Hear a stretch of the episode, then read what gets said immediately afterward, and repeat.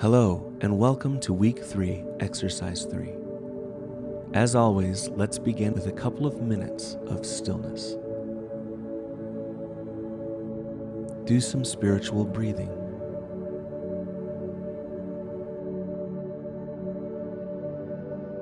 Now be present to your body.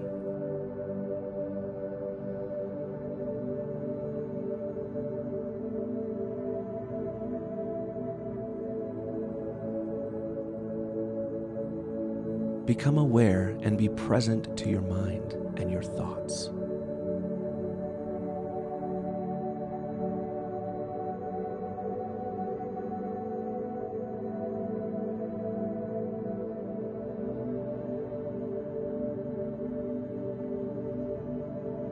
Now, be present to your heart and feelings.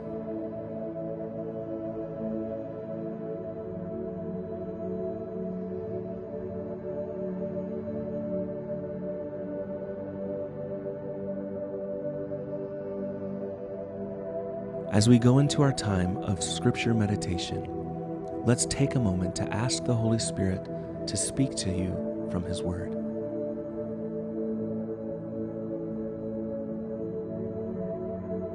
Listen prayerfully to the words of Matthew 7 from Jesus' Sermon on the Mount. Don't worry about getting through the entire chapter. Listen until something shimmers or stands out to you. Feel free to stop the recording at that point and spend some time reflecting on what God is saying to you. Express that in a prayer to God. Matthew chapter 7. Do not judge, or you too will be judged. For in the same way you judge others, you will be judged. And with the measure you use, it will be measured to you. Why do you look at the speck of sawdust in your brother's eye and pay no attention to the plank in your own eye? How can you say to your brother, Let me take the speck out of your eye, when all the time there is a plank in your own eye? You hypocrite! First, take the plank out of your own eye, and then you will see clearly to remove the speck from your brother's eye. Do not give to dogs what is sacred do not throw your pearls to pigs. If you do, they will trample them under their feet and turn and tear you to pieces. Ask, and it will be given to you. Seek, and you will find. Knock, and the door will be open to you. For everyone who asks receives, and the one who seeks finds and to the one who knocks, the door will be opened. Which of you, if your son asks for bread, will give him a stone?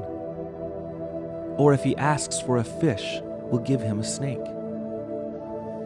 If you then, though you are evil, know how to give good gifts to your children, how much more will your Father in heaven give good gifts to those who ask him?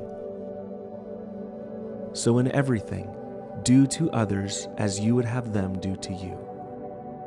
For this sums up the law and the prophets. Enter through the narrow gate. For wide is the gate, and broad is the road that leads to destruction, and many enter through it.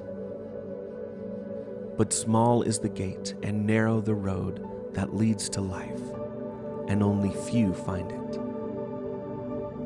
Watch out for false prophets. They come to you in sheep's clothing, but inwardly they are ferocious wolves. By their fruit you will recognize them.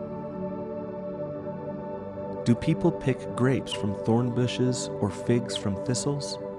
Likewise, every good tree bears good fruit, but a bad tree bears bad fruit.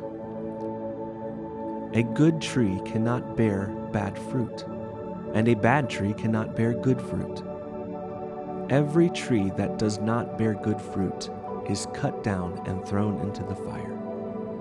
Thus, by their fruit you will recognize them.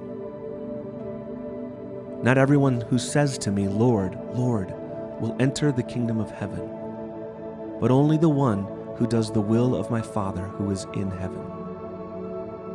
Many will say to me on that day, Lord, Lord, did we not prophesy in your name, and drive out demons in your name, and perform many miracles? Then I will tell them plainly, I never knew you. Away from me, you evildoers. Therefore, everyone who hears these words of mine and puts them into practice is like a wise man who built his house on a rock. The rain came down, the streams rose, and the winds blew and beat against the house.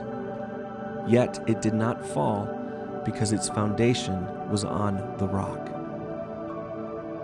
But everyone who hears these words of mine and does not put them into practice is like a foolish man who built his house on the sand. The rain came down, the streams rose, and the winds blew and beat against that house, and it fell with a great crash. When Jesus had finished saying these things, the crowds were amazed at his teaching, because he taught as one who had authority, and not as their teachers of the law. Whatever words or thoughts God has spoken to you in the reading of this passage, take the remainder of our time and redirect those thoughts and words in a prayer back to God.